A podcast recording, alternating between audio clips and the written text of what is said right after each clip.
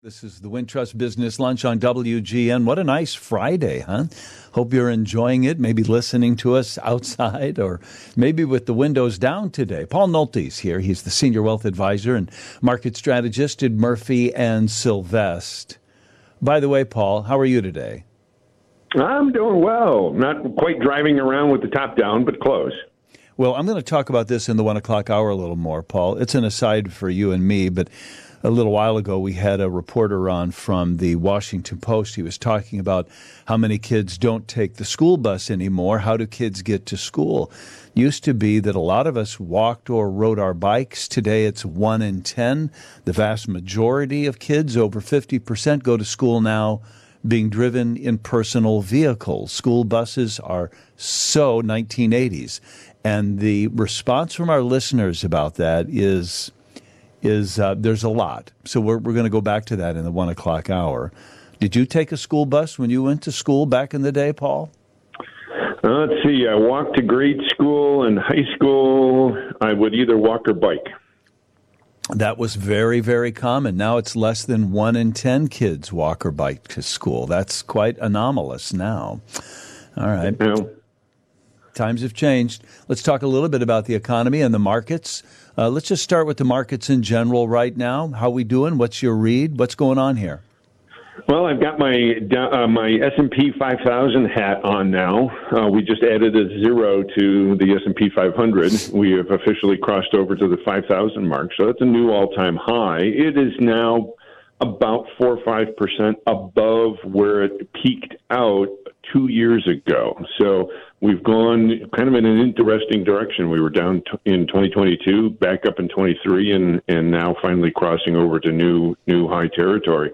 And it's been led by and has been for the last year by technology stocks, and they continue to lead the market higher. And and that that is going to be, I think, the case until it's not. And I don't know when that's going to be, but certainly everyone is enamored with Microsoft, Nvidia, et cetera. The uh, magnificent six or seven, but I was talking to a couple of guests this week who noticed that in the S&P anyway, the market is rising on a broader base and uh, maybe those stocks aren't going to go down much, but they aren't going to go up much. Maybe the values are in some of the other equities. What do you think about that? That's true. I would I would argue that certainly small stocks, and that would be the Russell 2000, um, and certainly the value indexes are as cheap as they've been relative to growth going back to 2000.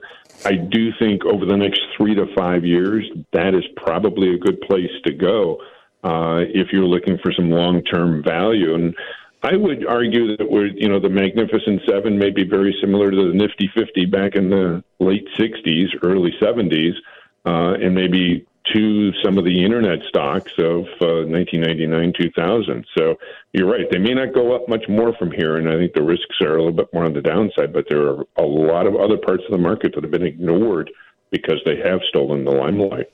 We're at new highs in some of these indices. Uh, do you see us maintaining these, or have we peaked? What's your forecast for the rest of the year? You don't have to like that rest- question, by the way. it's a, it's a typical question I get from all my clients. So uh, welcome welcome to the uh, the queue. I think what we're going to see is uh, uh, again some of that rotation. We saw a little bit of that rotation in the fourth quarter last year, where the the technology stocks kind of took a step back, and we saw the the small caps, mid caps, international stocks they rallied very strongly and they're taking a little bit of a break here. But I think over the course of the year, that is where we're going to see some of the better opportunities. It will be driven by whatever the Fed is deciding to do with interest rates. And right now, the expectation are for five, maybe six rate cuts. Uh, March is now off the table, but uh, it may be just one or two. And I think that may actually disappoint some of the market participants, and that may allow the markets to come down a little bit uh, before we get a, a good rally into the end of the year. And usually that does happen around election time. Who's saying five or six? You or somebody else? Oh, it's it's never me. Um, no, it is it, it the market participants, I guess, in whole. So if you look at the Chicago Mercantile Exchange, they actually have a very good uh, gauge of where interest where the betting is on Wall Street as far as how many rate cuts or rate increases uh, are on the horizon over the next six to 12 months. And if you look at that, the expectation is by this time next year, uh, interest rates will be down about a, a percent and a quarter from yeah, where they are today. That'd be five. Um, okay, what's the worst case scenario though? Will three? Because I've heard eight and I've heard three, and when I hear three, I think that's a lot more likely than eight. And if it, it, if it were three or four, I wonder is is that the worst case scenario? I mean, no rate cuts would be the worst case, but I mean, realistically, how disappointing uh, would three rate cuts be? Um, I, I really don't think it's going to be all that disappointing. Our base case is that rates pretty much stay right here, and inflation come down a little bit from where it's at, but I think inflation remains sticky, and that's the reason why interest rates won't be cut uh, as much this year. Economic growth is fine. We don't need interest rate cuts to spur economic growth. You look at the GDP numbers and everything else, we're doing just fine, thank you it's all around inflation. The only reason the Fed would be cutting interest rates is because inflation is down to their two percent target. So that those are the numbers really to to keep an eye on, and we'll get those next week. You said this isn't me, this is them, but you said some folks are still saying as many as five or six interest rate drops. Do you have an opinion? Uh, what would your guess be for 2024 Fed action? I think you'll see one or two, and it will probably come the last part of the year, and most likely after the election. There's going to be a, a very high amount of sensitivity around the Fed cutting interest rates ahead of the election, uh, and people pointing fingers that it's a politically motivated move. So I think the Fed may if they do cut, they may cut once in the summer and then maybe once after the election. But wow. again, inflation is going to drive that, and if inflation stays where it is at three percent ish, um, we could still see rates not really move much from here. One or two. Wow, that's that's not six or seven. Wow, one or two. Yeah, and you know the market's been fine. We've had this we've had this rate increase, the fastest on record, and here we are at all time highs. Yeah, so the yeah, markets yeah. have done very well, even with higher rates. I know that, and so you make it sound like so. What's the problem here? But I, I, I would like to see rates come down for a host of obvious reasons, and among them are real estate and business um, development. No, absolutely, and and but remember too that for a long, long period of time, and, and I would say this probably you know started in 2008 and earlier. Interest rates have been in the three to six percent range pretty consistently, and uh, you know it's only been really since the financial crisis in 2008 where we have gotten used to a very low interest rate environment in an effort to fix the banking system or come out of COVID or you know address different issues in the economy. Historically, that's not been the case. Historically, we've had uh, a good rate environment where somebody that wants to put money into a CD or put money into a savings account can get an okay rate of return as as opposed to a couple pennies. Um, and and that I think is is something that is not bad for the overall economy and certainly not bad for uh, uh, individual investors. Yeah. Well, uh, you know, it's funny you mentioned that. I'm glad you did because we never we don't talk about that maybe as much as we should. If if the uh, interest rates stay where they are, that's pretty good if you're in an I bond or a T bill or a passbook savings account or a CD, right? Yeah, I mean the banks haven't really jacked up their savings account rates, but yeah. certainly the CDs and stuff. Yes, you're getting four between four and five percent, and that's again something that that somebody that's retired can can get some earnings on, some interest payment on, and and use that to augment their income from other sources. How do you explain that people keep shopping though? I mean, we're racking up debt, credit card debt, for instance, and inflation is evidently not low enough wages are up a little bit, but the boy, the American consumer is still spending, isn't he? Yeah, and that you know again that goes back to my point that the economy is still doing very well, um, and it's it, it is it, it is a bifurcated, it is a separate type of an economy. The service side of the economy doing very well. Manufacturing is struggling, and that is directly as a result of higher interest rates. But the service side of the economy is, is doing very well, and individuals feel comfortable enough to spend um, and have not pulled back on spending. And you're right, higher uh, inflation and higher prices have really not deterred people from spending money, um, whether it's travel, restaurants, etc. So that's part of the reason why it, I really struggle with cutting interest rates because again now you will add additional fuel to an already very robust economy. Well, will your tune change when this number comes out next week on inflation? I reserve the right to uh, change as as the uh, market or as uh, economic conditions change. I will be surprised if we take a look at the middle number of all the different inflation from all the different parts of the economy. Uh, the Cleveland Fed puts out a median uh, CPI number, and that number has been hanging right around three, three and a quarter percent. And I would be surprised if we get significant movement from that uh, with this report. We might see more movement over the next four or five reports, but I would be very surprised to see um, a big movement with this number. Politically, the Biden administration keeps finding ways to invest money in the economy, chips, and uh, the Build Back Better plan, et cetera. Uh, you would imagine that if a Republican were in office, they would be for policies that were very pro business. Uh, you made it sound a moment ago as though in this election year, that's going to put a damper on things, though. What's what historically happens in these situations? Well, historically, I mean, you know, we can we can be very jaded about uh, the whichever person is in, in office, whichever political party is in office, because the goal of every politician is to stay in office. So they want to juice the economy. They want to make things good. So when everybody goes to the poll, they get voted for.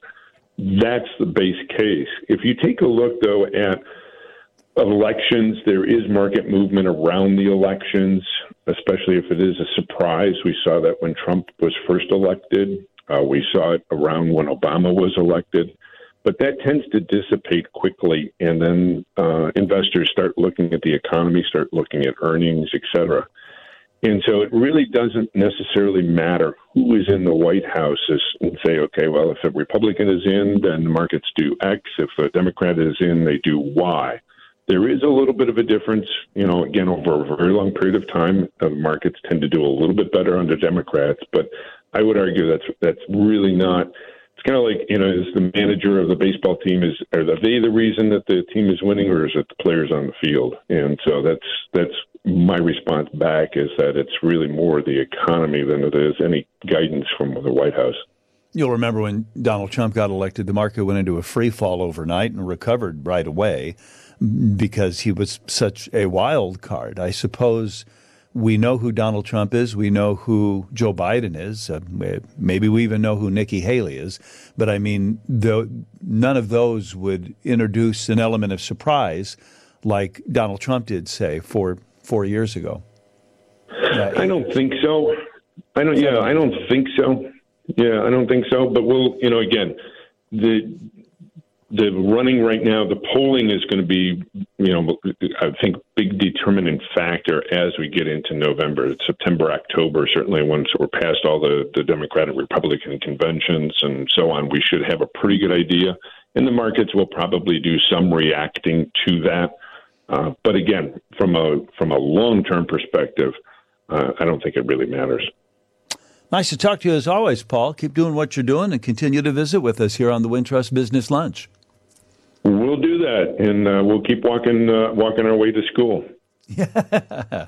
Tom Appel joins us now on the Wintrust Business Lunch, the um, expert on uh, all things automotive who regularly joins us on WGN Radio. You can hear his stuff or find his stuff online. Hold on, Tom. I'm going to scroll over to you, uh, which is the uh, cons- it's uh, consumerguide.com. You That's can find us. his Consumer Guide Car Stuff podcast uh, at consumerguide.com. Tom, welcome back. How are you today? I'm good, thank you. Thanks for having me. Incidentally, I suppose a big story about the auto show is Stellantis pulling out, huh? Yeah, it's a really big show, and it's kind of a bummer. Um, Stellantis, of course, for people who don't know, a lot of brands. Right, Stellantis is the parent company of Jeep and Ram and Chrysler and Dodge, Dodge, as well as Maserati and Fiat and Alfa Romeo. So there's a lot of brands that we won't see there this year. Why did they decide not to go to? Isn't this the biggest auto show in North America? It is certainly one of the most visited shows, and I think it's the largest in terms of square footage. What happened this year, and hopefully it's a single year situation, but Stellantis finds itself in a very awkward position where it just doesn't have a lot of product. It was hurt financially by the strike way back when, you know, a few months ago, and and it didn't go to the LA Auto Show, it didn't go to CES in January, and it is skipping Chicago largely because it doesn't have a lot of product on the ground right now. They've eliminated three brands from three different models from Jeep um, two models from Dodge, and the Ram Big Pickup, which is one of the best-selling vehicles in America, is about to be redesigned, but they don't have that ready to show yet. So this would have been a very expensive auto show for them to attend on a new car they can show basis. How how how much is that uh, with the other car manufacturers? Do they have plenty of inventory, or they were hit by the same strike? I mean, what's the, what's the deal there? Yeah, because this was twofold for for Stellantis. They one, it was expensive, and two, they just their product cadence isn't there. General Motors, for example, has a lot of fun stuff to show, and a lot of really interesting Hyundai Kia stuff on the ground this year. Hyundai and Kia are they? Uh, talk about that brand uh, because that was a popular brand with thieves. I suppose it still is. Um, is that something they've addressed? Is that not an issue anymore? Uh, they've made a really good job of making it not an issue but the repairs are underway. And there are, if you have a Fiat or Kia product, you want to reach out to a local dealer or just go to the Kia, um, Hyundai or Kia.com. There are fixes in the works that you can get. So again, this affected basically entry level products that had turnkey ignitions, and those were the ones most affected by the theft issue electric cars are the deal now. Um, but it does seem like, and you talked about this the last time we visited with you, that the appeal of them, such as it is, is waning a little bit because it looks like the idea of an electric car got ahead of the infrastructure for electric cars. Is that right? That's exactly right. The infrastructure that's out right now, and there's a few brands that manage most of the public charging, uh, have failed us miserably, just to be as honest about it as possible. They, they don't work very well. And if you want an electric vehicle but can't arrange to or afford to have charging at home, maybe you wait a while because the public charging system just isn't where it should be. Um, and, and if you can charge your car at home and, and you you know this is going to be your second car, why not? It's a great thing to do million electric vehicles sold in the U.S. last year for the first time. Um, you think it'll be less in 2024? Most expectations put it at 10% next year, which would be up from 8% of total sales volume this year. So growth has slowed, but growth is still growth, and people are still buying EVs. Additionally, we're probably going to start seeing more affordable versions of EVs. One of the things that happened early on is, is that manufacturers, especially domestic manufacturers, got pretty excited about what seemed like early demand for EVs and priced their vehicles accordingly. And those prices seem to be pretty high. We remember when the F 150 Lightning was first introduced just pre COVID, they had a base model that was $40,000. And within months of that, Ford got greedy and had raised that price to $60,000. So a lot of people were scared off. If you want, though, to get an electric car, would you advise people to put it off or go ahead and buy an electric car? Just know what you're getting. Uh, would, would there be any advantage necessarily to not buying an electric car right now? One of the interesting things about not buying an electric car right now is is that leasing, which is one of the best ways to get a hold of the federal tax credit, isn't very appealing to manufacturers or to lenders right now because the price of used EVs is falling. So it's really hard to peg a residual, and a lot of lenders are afraid they're going to get hurt on the loan so this is, this is sort of a catch 22 situation. You need to lease to, to get the tax credit on a lot of vehicles, and a lot of people don't want you to lease because it's tricky. Yeah, but you don't have to lease a vehicle to get that $7,500 uh, rebate. I mean, in fact, they were taking it right off the top now, right? Uh, they're taking it off the top at dealers that are participating. So yes, that's that's a very cool thing too. You can go to a dealership, and if a dealership's participating and you're buying an EV, um, and it qualifies for the tax credit, uh, that'll come right off the top. So you don't even pay tax on that amount because it's part of the deal, which is pretty exciting. So that's faster than waiting for your taxes to be done a year later or longer. Right. Uh, so that's pretty cool. Um, my friends who drive electric cars love their electric cars, but even Jerry Haggerty, the Chevy dealer locally, talked to us. He said he thinks that hybrids are really the the, the sweet spot right now. What's your reaction to that? The hybrid hype right now is interesting because it, it's it's a bit of a fallacy. Um, there's an old saying that supply creates its own demand, and a lot of manufacturers, especially Toyota, have have made a lot of their regular vehicles, their mainstream vehicles, hybrids. And it isn't as if consumers are choosing hybrids; it's that there are simply more hybrids available. And luxury car makers, Mercedes, BMW, for example, are, are selling a lot of what they call mild hybrids, or 48 volt systems. They're they're kind of built into the car. They're not really meant to be hybrids as you would advertise hybrid systems, yeah. but they yeah. are being counted as hybrids my son's Subaru I was driving, and the light came on and it said, hybrid system failure. I thought, what the hell is that? And it said, pull over and consult your manufacturer's book, which wasn't in the glove box. So I just keep driving. I hope it doesn't blow up, but uh, I don't know that I'm getting real hybrid performance out of that vehicle anyway. No, I have never seen that light, and I don't know exactly what that light means, but it seems ominous. yeah, I know, but it was orange. So I kept driving. The orange lights mean you can keep driving. It's the red ones that you, that you need to worry about. Um, our number is 312 981 7200. If you've got a question or a comment about the auto industry and the vehicles you're thinking about, Tom Appel is here. Uh, what else should I pay attention to at the auto show or in general in the market right now, Tom? Couple of fun things at the auto show. First of all, the Tesla Cybertruck is there. So we've all heard a lot about this vehicle. You can go and see it in person, and reactions are, to the vehicle are incredibly polarizing. Some people love it, some people hate it, but the styling is, is crazy. Also, Hyundai just launched a revised 2025 uh, Santa Fe, which is their midsize crossover, their midsize two-row crossover. Extremely interesting styling. It looks a little bit like a Land Rover or a Range Rover, but it's not traditional Hyundai styling. Uh, a lot of people love it, but that's worth seeing too. Uh, pickup trucks are still the number one selling kind of vehicle in America. And with gas prices down, it seems like you wouldn't have to worry so much about that if that's a consideration. But gas prices go up and down all the time. And you can't just roll out pickup trucks if suddenly gas prices dropped all of that to say, how fuel conscious are people uh, when making car purchases these days? I know we talked about EVs, but just in general, when you're buying a gas powered vehicle, is that a consideration right now?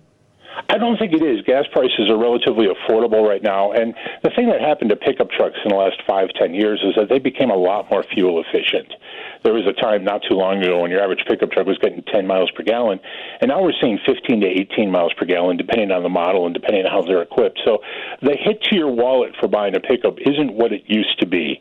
It's still far uh, pickups are still far less efficient than say something like a Honda Accord, but there's a lot of technology there that, that makes them so much more efficient than they used to be. I saw the list of the top selling cars in America the other day, and the Honda Accord was further down on the list that it normally is. It's up there, but it's um, it's not as high up as it used to be. Is something going on there? Yeah, just a, uh, generally the public has turned away from uh, from mid-size sedans. So we used to see the Toyota Camry and the Honda yeah. Accord, and sometimes the Nissan Altima way up on the top of that list. And they've definitely slid down. They're still popular, uh, and they're still great vehicles. Just the, the public attention has turned elsewhere. Two SUVs, essentially. Yes, yep. 312 981 7200. Here's your chance to ask Tom a question. Here's our chance to get more business news with Steve Grzanich. Start your timer. It's time for the Wintrust Business Minute, sharing Chicago's business news of the day. Chicago's Department of Planning and Development has approved Bally's revised plan for a casino in River West. The company had to rework the original plan because it could have damaged water lines near the Chicago River. The revised plan will include a 100 room hotel above the casino. The initial plan called for a 500 room hotel tower nearby. Developers will find a new site for the tower elsewhere. The development will also include a 3,000 seat entertainment venue, dining and retail, parking, garage, and riverwalk. Construction is set to begin this summer. Mayor Brandon Johnson is reportedly considering a list of recommendations aimed at cutting red tape for developers in Chicago. The mayor signed an executive order back in December directing city departments to provide recommendations aimed at expediting housing and commercial development in the city. Crain's reports Johnson has been given an exhaustive list that includes things like combining two development review commissions, hiring more staff in key positions, investing in technology, and appointing a point person inside the mayor's office to improve the process.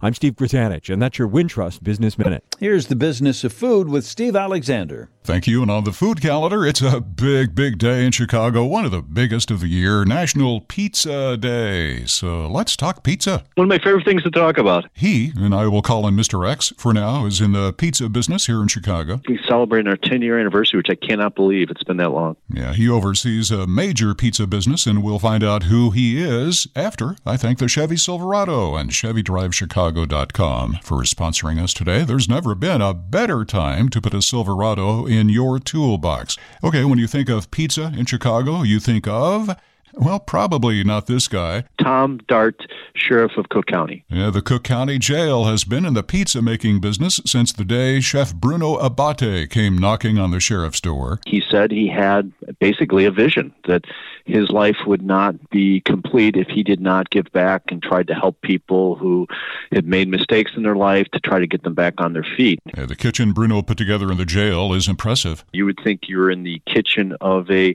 upper end restaurant in the city of Chicago somewhere. And Mr. or Ms. Taxpayer. And all it was free, so it hasn't cost the taxpayers money. For now, if you want to buy one of the Cook County Jail pizzas, you'll have to get arrested. It's only sold within the jail complex. And it's wildly popular.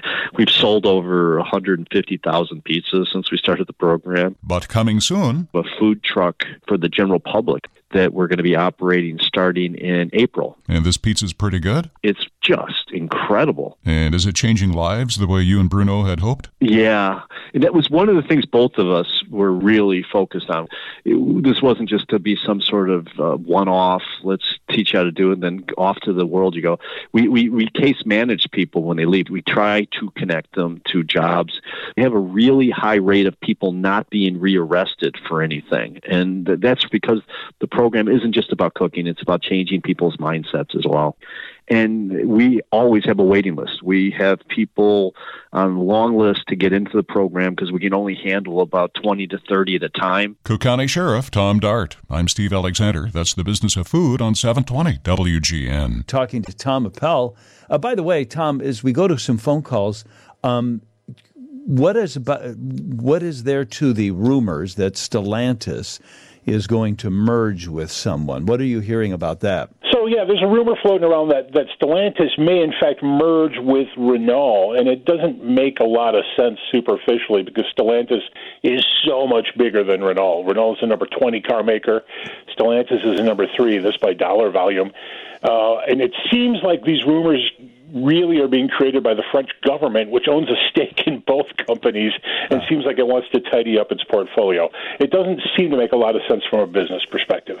Okay, let's pick up some phone calls then. You've got a question or comment for Tom? 312 981 7200 is the telephone number. Where do we start, Pete? Line, I guess one, huh? And is that Larry? You're on WGN. What's your question? Uh, question is uh, what about hydrogen vehicles? Just in general? Uh, yeah. Uh, is there any chance? Or, and when hydrogen vehicles come out, are they going to uh, put the uh, electric vehicles under the rug? No, probably not. Hydrogen powered vehicles are often referred to as fuel cell vehicles. Uh, fuel cells are simply things that convert hydrogen, pure hydrogen, into electricity. And there's a lot going on there, but a hydrogen vehicle, a fuel cell vehicle, is really an electric vehicle plus more expensive stuff. So it gets more complicated, more expensive to build a vehicle. And then the processing and storage and shipping of, of hydrogen is very complicated too. Yeah, and yeah. it seems like we've been talking about hydrogen vehicles for 30 years, and we never get any closer to them. But the infrastructure costs costs are really huge, and then the complications of building a hydrogen vehicle are pretty high. There are manufacturers looking into it, and it looks like it might be a solution for over the road trucking, but the day that we can just go to a Chevy dealer and buy a hydrogen vehicle seems very far off. Larry, thanks for the phone call. There is a population of people that do seem to want to put the brakes on the EV industry, not just their own purchases. We've all talked about that a few times here, but um, I'll let you reiterate your thoughts about this. The EV business might slow down its growth rate, but they ain't going anywhere, right? No, and one of the interesting things about this is right now the EV building EVs and, and, and setting up factories to build them are very expensive. But here's a really simple thing to remember: right now there are something like 330 million cars on the road in the United States, and every single one of them has like $2,500 worth of, of, of emissions equipment. EVs don't need that stuff, and and if you want to improve the the uh, just the, the environmental friendliness of an EV, you can do it simply by making a power plant a little bit more efficient or a little bit cleaner. It just it works better. It's smarter. It's easier, uh, and and we will get there. Fred, you're on WGN with Tom Appel. What's your question, Fred? Hi. Uh, yes, I own a 2013 Ford Fusion Hybrid, and uh, I it's I love it. It's the best car I've ever owned. I last year I went to Hawk Ford in St. Charles to buy a new one and the dealer told me that Ford Motor Company doesn't. They stopped making them. Why is that? Well, part of the reason is they stopped making the Fusion altogether, hybrid or not. So, yeah, that was one of the platforms that Ford had for uh, for hybrid vehicles. Ford uh, sells some plug-in hybrid vehicles right now, but not conventional hybrids, unfortunately. So your investment's a little bit higher if you wanted to buy one of those. Still, um, sounds like a good buy. Penny, you're on WGN. Thank you, Fred. Penny, what's your question? You're on with Tom. Oh, hi. Um, I was wondering, no one ever talks about minivans, and yet I see some very attractive ones on the road. I mean, I like the space inside of a minivan. You know, and I have all my friends in here. They're not, they're nice and spread out. Yeah, yeah. What about those, Tom? We, we talked a little bit about SUVs. Where are minivans? The minivan was so so popular when I was in high school back in '84 when when when Chrysler came out with uh, uh, the Dodge Caravan and the Plymouth Voyager, and and it got huge. Right, there was a time when there were 30 or 35 different minivans on the market. Uh, the market has shrank, but it's been steady now for several years, and the minivans that are available now are really good really good. The Chrysler Pacifica, the Toyota Sienna, and if you go to the auto show, you can see the new Kia Carnival which is perhaps the best looking minivan ever. Kia has done such a good job of making it look like a crossover, and, and I think that's the appeal of that vehicle. But minivans are out there. Manufacturers talk a little bit less about them because the segment isn't growing, but it's not shrinking anymore. And there's die-hard minivan fans. People who own them love them. Penny, thanks. Sounds like she's one. Is there an electric version of that? No, there's a plug-in hybrid version of the Chrysler Pacifica, and then at the auto show, actually, Volkswagen is showing the ID Buzz, which is an electric uh, minivan that looks like the old microbus. It's kind of a cool vehicle. Mm, all right, Tom. Anything else you want to mention before I let you go? Uh, I think that's it. If people are interested, uh, our podcast this week, the Consumer Guide Car Stuff podcast, is all about our 2024 best buy picks. So if you're about to go shopping, you might want to listen to that. Wow. Okay. At consumerguide.com or just, yep. I guess, on the App Store or on the podcast uh, app, uh, download the Consumer Guide Car Stuff podcast, right? Please, yes. All right, Tom. Thanks for your help today. Oh, thank you. Tom Appel